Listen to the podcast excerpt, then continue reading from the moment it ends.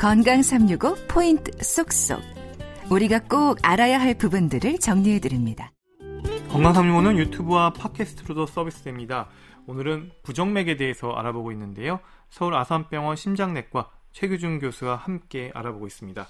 교수님, 그러면 이 부정맥을 이야기할 때 심실에 부정맥이 생기면 위험한데 심방에 부정맥이 오는 건 좀 덜 위험하다. 이런 말도 하더라고요, 주변에서. 이게 과연 그렇습니까? 네, 그렇습니다.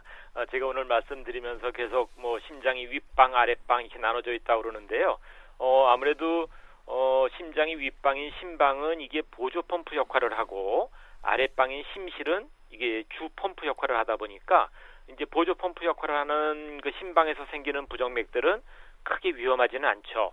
그렇지만 문제는 어, 심장의 아랫방 즉 주 펌프 역할을 하는 심실에서 생기는 어, 빠른 빈맥들이 돌연사 위험이 있거든요. 그래서 심실 빈맥 혹은 심실 세동 이런 심실자가 들어가는 어, 빈맥들이 되게 위험한 돌연사의 원인이 되는 겁니다. 음, 그러면 심방은 보조 펌프다 이렇게 이해하면 되겠고 아, 그리고 그렇습니다. 심방 세동이 치료가 필요한 가장 흔한 부정맥이라고 이렇게 하- 하는데 이거는 좀 어, 어떻게 봐야 될까요? 네. 이제 연세가 드시면서 점점 많아지는 부정맥이 사실 심방 세동입니다. 심방이 어, 가늘게 이제 떤다 이제 이런 뜻인데요. 그러다 보니까 심방 세동의 유병률은 한 60세가 넘으시면서 한 2 내지 3% 정도가 되고 또 나이가 조금 더 드셔서 70세 이상이 되면 한 5%, 음, 또 80세 이상이 되면은 한 10% 정도로 증가합니다. 어, 요즘 이제 고령화 추세가 심해지면서 어, 이제 고령자들이 아무래도 많아지고 계신데 그런 80세 이상 어르신 한 10명에 한 명꼴로는 이런 심방세동이 생기해서 그런 심방세동을 갖고 생활하게 되다 보니까 꽤 흔한 거죠. 그런데 이제 일부 부정맥은 증상이 없으면 치료를 필요로 하지 않는 경우도 있지만 이런 심방세동은 어, 발생하면 무조건 치료를 필요로 합니다. 음, 증상은 어떻습니까? 이게 세동이라는 단어가 붙은 걸 보면은 뭐 가늘게 잔 떨린 뭐 잘게 떨린다 뭐 이런 느낌도 있고요. 네. 이게 치료를 하는 이유도 좀 궁금하고요. 아, 네. 그 심방세동의 증상은 좀 다양하긴 한데요. 어, 아까도 잠깐 말씀드렸지만 뭐 건강 검진에서 아무 증상이 없이 발견되기도 하고 또 숨을 헐떡거리면서 응급실로 내원하는 그런 정도의 또 환자들이 있을 정도로 아주 다양합니다. 그렇지만 대부분은 이제 가슴 두근거림이나 가슴 답답함 그리고 호흡곤란 등으로 이제 많이 호소를 합니다. 어, 심방세동이 발생하면 심장의 박동수가 아무래도 빨라지기 때문에 어, 심장에 부담을 주어서 심장 기능을 어, 떨어뜨리는 경우도 있고 또저 중요한 것 중에 하나가 어, 심방의 수축이 이제 원활하지 못하니까 심방 내에서 혈액의 흐름이 흐름이 늦어지고 이로 인해서 혈전이라는 피떡이 잘 만들어져서 이게 이제 뇌졸중의 위험이 증가하게 됩니다. 음, 연세가 많으신 분들은 안 그래도 이제 혈관 질환들이 생기면서 뇌졸중 위험이 높은데 이 심방세동이 생기면 또 혈관 질환이 아닌 다른 이런 피떡이 만들어지는 원인으로 해서 또 뇌졸중의 위험이 증가하게 되는 거죠. 음, 결국은 이 피떡이 막는 것 이런 것들의 위험이 증가할 수밖에 없다 이렇게 얘기를 정리하면 될 것 같고 예. 그래서 조금 안심하자면 심방세동으로 인해서 갑자기 돌연사하는 거는 좀 없을 것 같기도 하고요. 환자들도 이제 가슴이 두근두근하면 그런 돌연사 걱정을 제일 많이 하시는데 사실 심방세동은 어, 돌연사를 하는 경우는 아주 드뭅니다. 아주 드물게 이제 비우성 심근증이 있는 환자분이나 심전도에서 조기흥분 증후군의 진단을 받은 경우는 아주 예외적으로 조금 있긴 하지만 일반적인 심방세동은 돌연사의 위험은 없다고 보셔도 됩니다. 음, 그럼 심방세동의 원인은 나이가 문제일까요? 네, 이제 나이가 들면서 생기는 노인성 변화가 이 심방세동의 원인 중에 아주 중요한 그런 어, 요인을 차지하긴 합니다. 그래서 저는 이제 환자분들에게 나이가 들면서 얼굴 피부에 이제 주름이 생기듯이 심장도 이제 근육이 근육으로 생긴 펌프기 때문에 어, 섬유화되면서 주름이 잡히게 되고 이런 주름 때문에 전기 전도가 이제 원활하게 흐르지 못하니까 맥이 흐트러져서 심방세동이 생기게 된다고 이렇게 설명을 드리는 경우도 있습니다. 어, 그렇지만 뭐 나이뿐만이 아니고 여러 가지 어, 심장 질환이나 폐 질환이 또 중요한 원인이 되기도 하고요. 그리고 또 일반인들이 어, 쉽게 생각하는 술이 아주 중요한 요인입니다. 그렇기 때문에 과음하고 다음날 새벽 혹은 오전에 가슴이 두근두근 하는 증상이 있다 그렇게 얘기하시면 저는 심방세동을 제일 먼저 의심합니다. 어, 주변에 술을 안 드시는 분들이 없을 정도로 많은데 정말 술하고 부정맥하고는 그렇게 밀접합니까? 네, 일반적인 부정맥들이 술하고도 다 조금씩 연관은 있는데 특히 심방세동은 술하고 연관성이 아주 높은 그런 부정맥입니다. 아, 그러면 뭐 부정맥 있는 분들, 특히 심방세동 있는 분들은 뭐 금주를 절주가 아니라 금주를 해야 되겠네요. 네, 그래서 환자분들이 이제 술 좋아하시는 분은 이게 제일 어 아주 어려운 일 중에 하나인데 대개 뭐 금주를 하는 게 제일 좋긴 한데 우리가 일상생활에서 사회생활 하다가 술 전혀 안 먹는 게 좀 어려운 경우도 많지 않습니까? 네, 그렇죠. 그래서 그런 경우는 어 저는 일반적으로 환자분들한테 뭐 어떤 술을 드시더라도 한 두 잔 미만으로 드시면 그거는 이제 심방세동의 악화에 크게 영향을 안 주는데 그 이상의 어, 술을 드실 경우는 좀 영향을 많이 주는 경우가 어, 확률적으로 높기 때문에 어, 금주가 아주 어려우시면 어, 한 두 잔 이내로 절주를 하시라 이렇게 설명을 드리고 있습니다. 아 그렇군요. 또 가슴이 두근두근하는 이런 증상 중에 또 하나 떠오르는 게 바로 갑상선 기능 항진증인데요. 네. 이것과도 연관이 있을까요? 네, 맞습니다. 어, 이제 갑상선 기능이 항진되면 그 갑상선 호르몬의 영향으로 심장 맥박, 정상적인 맥박도 빨라지지만 심장에 이제 자극이 가해져서 이런 심방세동과 같은 부정맥이 훨씬 많이 생깁니다. 그래서 이런 경우에는 어, 갑상선 기능이 약물 치료로 조정되면 심방세동이 저절로 없어지기도 하기 때문에 어떻게 보면 완치가 가능한 심방세동의 대표적인 예가 되는 거죠. 아, 심방세동 자체를 치료하기보다는 갑상선의 기능을 조절함으로써 심방세동이 치료가 되기 때문에 그래서 모든 심방세동 환자들에서는 갑상선 기능 검사를 꼭 한 번씩은 하게 됩니다. 아, 그러니까 갑상선 기능이 항진돼 있어서 생기는 이런 부정맥은 갑상선 기능을 억제해 준 약물을 쓰면 같이 치료가 된다 이렇게 볼 수가 있는 거군요. 그렇습니다. 어, 그리고 이제 심방세동 앞서서 뭐 뇌졸중, 뇌혈관 질환이 이어질 수 있다 이렇게 언급은 해주셨는데요. 이게 어느 정도로 우리가 심각하게 사실 심방세동 있는 분들이 바로 지금 뭐 뇌졸중이 생긴 게 아니다 보니까 네. 그냥 의사 선생님 말씀 듣고 아 그런가 보다고 이제 이 정도로 받아들이실 것 같은데 네. 어느 정도로 이게 위험도가 높아져요? 네, 그것도 이제 여러 가지 위험 인자에 따라서 조금씩은 차이가 나는데 결국 하여튼 그 원인이 심방의 수축이 이제 원활하지 못하니까 심방 내에서 혈액의 흐름이 늦어지고 또 이게 와류가 되면서 피가 심방 내에서 이렇게 빙빙 돌면 그건 혈전이라는 피떡이 이제 잘 만들어지기 때문에 요게 혈류를 타고 혈관을 타고 나오다가 뇌혈관을 맞게 되면 이제 뇌졸중이 생기는 거거든요. 네. 그래서 같은 연령의 그 일반적인 환자들에 비교해서 뇌졸중 위험이 한 4배 내지 5배 정도 증가한다고 돼 있으니까요. 음. 어, 그 위험 인자에 따라서 보통 우리가 연령이 한 75세 이상 그리고 뭐 혈압이나 당뇨 중에 하나 정도 가지고 있고 이런 경우는 1년에 뇌졸중의 위험도를 3% 내지 4% 정도로 보니까 100명을 연초에 저희가 진료를 받다가 연말이 되면 한 서너 명이 뇌졸중에 와 있다. 그러면 상당한 비율이 되는 거죠. 그래서 음. 꼭 어, 위험도에 따라서 약물 치료, 특히 뇌졸중 예방 약물 치료가 상당히 중요한 겁니다. 음, 그러면 혈전, 색전증을 뭐 치료하거나 예방하기 위한 약물, 항응고제에 대해서도 우리가 좀 알아둬야 될 것 같은데요. 네, 그 항응고제는 이제 피를 묽게 만들어서 이러한 그 피떡이 잘 안 만들어지도록 하는 그런 약물인데요. 이제 과거부터 와파린이라는 약물을 가장 많이 사용해 왔습니다. 근데 한 5, 6년 전부터는 이런 와파린보다는 음식이나 다른 약재와의 영향이 적은 그런 새로운 항응고제들이 나와 있습니다. 또 와파린은 환자 개인마다 이제 용량을 조절해야 되기 때문에 그 자기한테 맞는 용량을 조절하는데 시간도 많이 걸리고 어 그래서 상당히 불편한 점이 있었는데 요 새로 나온 항응고제들은 이제 고정 용량을 쓰기 때문에 사용이 훨씬 편리한 거죠. 음, 그리고 효과도 과거의 와파린과 어, 거의 비슷하거나 조금 우수한 측면이 있어서 어, 이러한 새로운 항응고제를 요즘 환자들한테 많이 처방하고 있는데 지금 한네 가지 종류 종류가 어, 개발되어서 사용되고 있습니다. 음, 그럼 이 항혈소판제와 항응고제의 장단점에 대해서도 알아둬야 하지 않을까 싶은데요.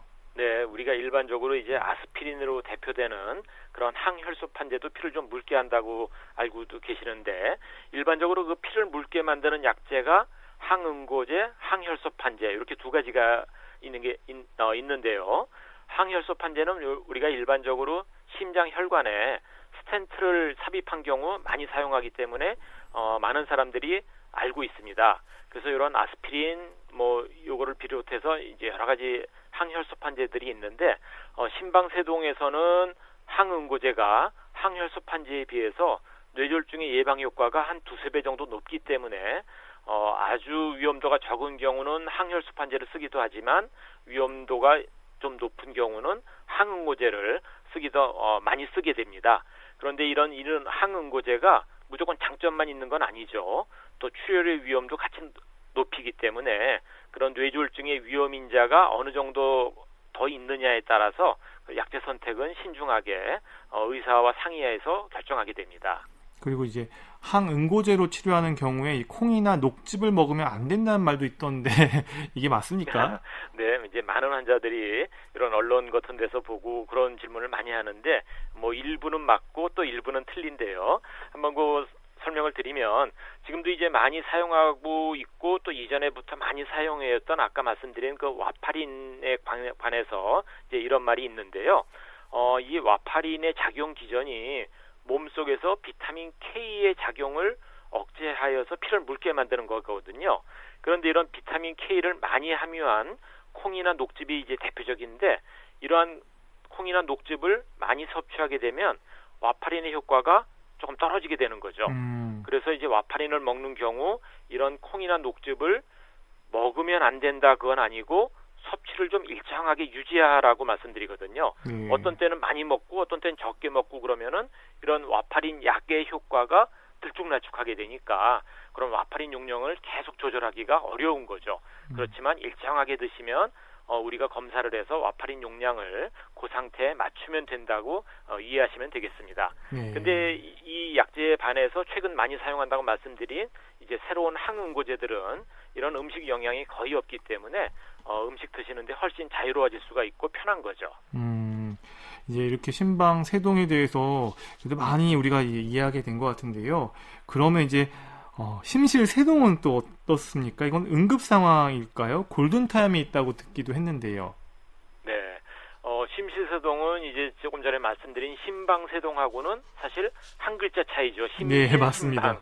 그래서 세동은 똑같고 그래서 환자분들이 이렇게 어, 언론 보도 같은 거 보고 어, 이것도 아주 위험하지 않냐 이제 그렇게 심방세동 환자들이 많이 질문하는데 사실 심실세동과 심방세동은 그 위급한 정도가 아주 차이가 납니다. 음. 그래서 심장의 그 주펌프인 심실이 이렇게 부르르 떠는 듯한 아주 빠른 속도로 뛰는 어, 그런 빈맥 종류이기 때문에 심실세동은 심박출량이 거의 제로가 되는 아주 가장 위험한 부정맥입니다. 음. 그래서 골든 타임인 어, 한 3에서 5분 요 이내에 적어도 심장 마사지가 빨리 시작되거나 아니면 정상 맥으로의 전환이 안 되면 나중에 심장 기능이 돌아오더라도 뇌에 치명적인 손상이 발생하게 되거든요.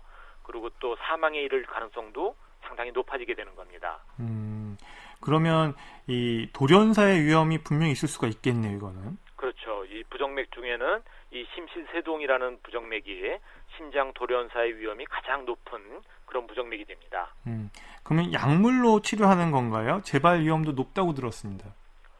어, 이제 항부정맥제라고 하는 그런 부정맥 약제로 약물 치료를 시도하기는 하는데 어, 요게 뭐 재발률이 꽤 높거든요. 약물 치료한다고 100% 없어지는 게 아니기 때문에 그리고 또 재발했을 경우 너무 위험해질 수 있기 때문에 사실 약물 치료를 하기는 하지만 완전히 안심하기는 조금 힘들죠. 음. 그렇기 때문에 어, 삽입형 제세동기라는 그런 기구를 어, 몸에 삽입하는 경우가 많은데 요거는 이제 그런 약물 치료하는데도 불구하고 재발을 했을 때 그런 치료하는 목적을 갖고 있습니다. 음, 그러면 삽입형 제세동기가 치료 효과를 높일 수 있다고 들었는데 이건 맞, 뭐 어떤 원리일까요?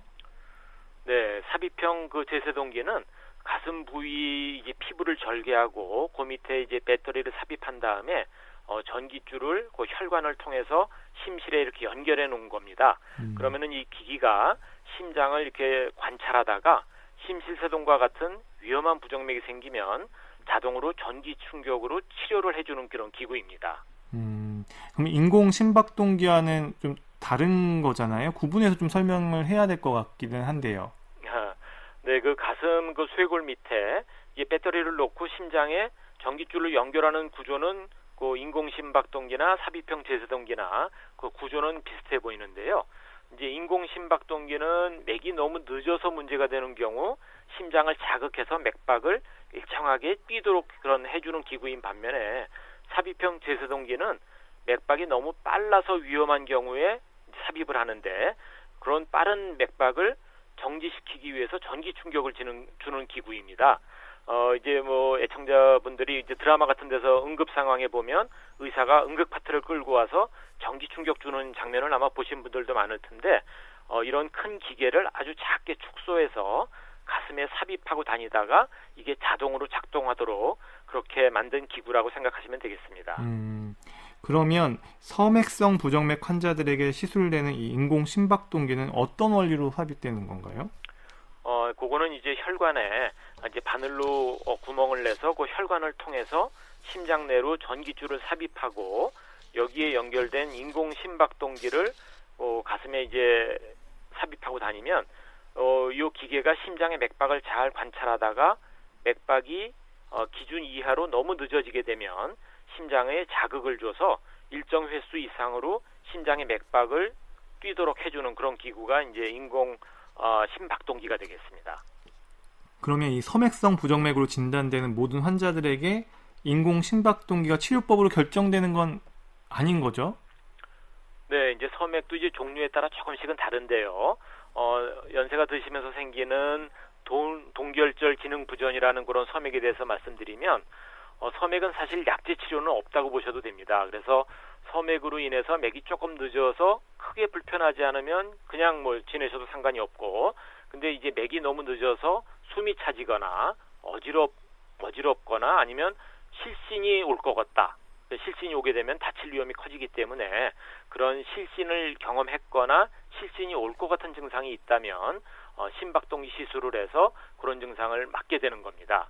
또 증상이 없어도 소맥이기 때문에 어, 인공심박동기 치료를 필요하는 경우도 있는데 그런 경우는 어, 돌연사의 위험이 있는 완전 방실전도 차단이라는 그런 소맥은 증상이 심하지 않아도 어, 인공심박동기 치료를 꼭 해야 되는 경우도 있죠. 아 그렇군요. 인공심박동기의 효과랄까요? 환자의 일상에 어떤 도움을 좀 주게 될까요? 어, 인공심박동기는 이제 일정 횟수 이상으로 맥박을 유지해주기 때문에 환자분들이 또 활동을 하게 되면은 그런 음지 환자의 움직임을 감지해서 맥박을 더 빠르게 또 조율해 주거든요. 그러니까 맥박이 늦어서 숨이 찼던 경우라면은 맥박이 이제 훨씬 좋아지니까 활동이 수월해지게 되고 어, 또 어지러움증이나 실신이 있었던 환자분들한테는 이런 증상을 어, 이런 심박동기가 미리 사전에 예방을 하기 때문에 이런 어지러움증 실신을 어, 없어지게 되는 없앨 수 있는 그런 기능을 합니다. 음, 그러면 이제 배터리로 이제 지속되는 거라 관리가 필요할 것 같은데요. 배터리 수명은 뭐 어느 정도일까요? 네, 이제 배터리가 이제 큰 충격이나 심한 자기장이 걸리는 것만 제외하면 사실 환자가 뭐 크게 관리라고 할 건 없습니다. 일반적으로 집에서 쓰는 뭐 가전 제품도 크게 문제는 없고요. 어, 그리고 이제 배터리의 수명은 평균 한 8년에서 한 10년 정도인데, 어, 환자 맥박에 따라서 심박동기가 어느 정도 일을 하느냐가 좀 달라지거든요. 그래서 어느 환자에게서나 배터리 수명이 일정한 건 아니고, 같은 기기라도 어, 환자의 상태에 따라서 기기가 얼마나 일을 하냐에 따라서 그 배터리 수명은 조금씩 달라지게 됩니다. 음, 인공 심박동기를 삽입한 사람은 이 공황 검색대나 MRI는 피해야 한다 이런 말도 있던데요. 정말 그런가요? 네, 그건 맞는 말입니다. 이제 과거에는 이런 센 자기장이 걸리게 되면 이제 기기에 손상을 줄 수 있는데 가장 대표적인 게 MRI 그리고 이제 공항 검색대 그런 검색 기기들이 자기장을 자기장을 이용해서 검색하기 때문에 그런 센 자기장의 하나의 원인이 되는 거죠. 그렇기 때문에 공항 검색대나 MRI를 피해야 한다라고 교육을 이제 다 해드렸는데 최근 이제 한 4, 5년 사이에 나온 MRI는 어, 이런 그 자기장에 대한 보호 효과가 커서 어, MRI도 어, 가능한 기기가 나왔습니다. 어. 그래서 환자분들이 훨씬 편해졌죠. 음. 그렇지만 이제 옛날 기계를 갖고 계신 분들은 조심을 해야 되는 거고요. 그렇지만 하여튼 모든 심박동기 갖고 있는 분들은 가능한 한 공항 검색대를 지나갈 때 그 이제 그 카드를 보여주면 어 그냥 손으로 하는 그런 검색기로 검색을 하게 되거든요. 네. 아무래도 자장 시- 심한 자장은 어, 피하는 것이 좋겠고요. MRI 검사를 할 때도 어, 새로 나온 기기를 하더라도 어느 정도 기기 조정을 하고 MRI 검사를 시행하게 됩니다. 네, 그렇군요. 건강365 오늘은 부정맥에 대한 말씀 듣고 있습니다.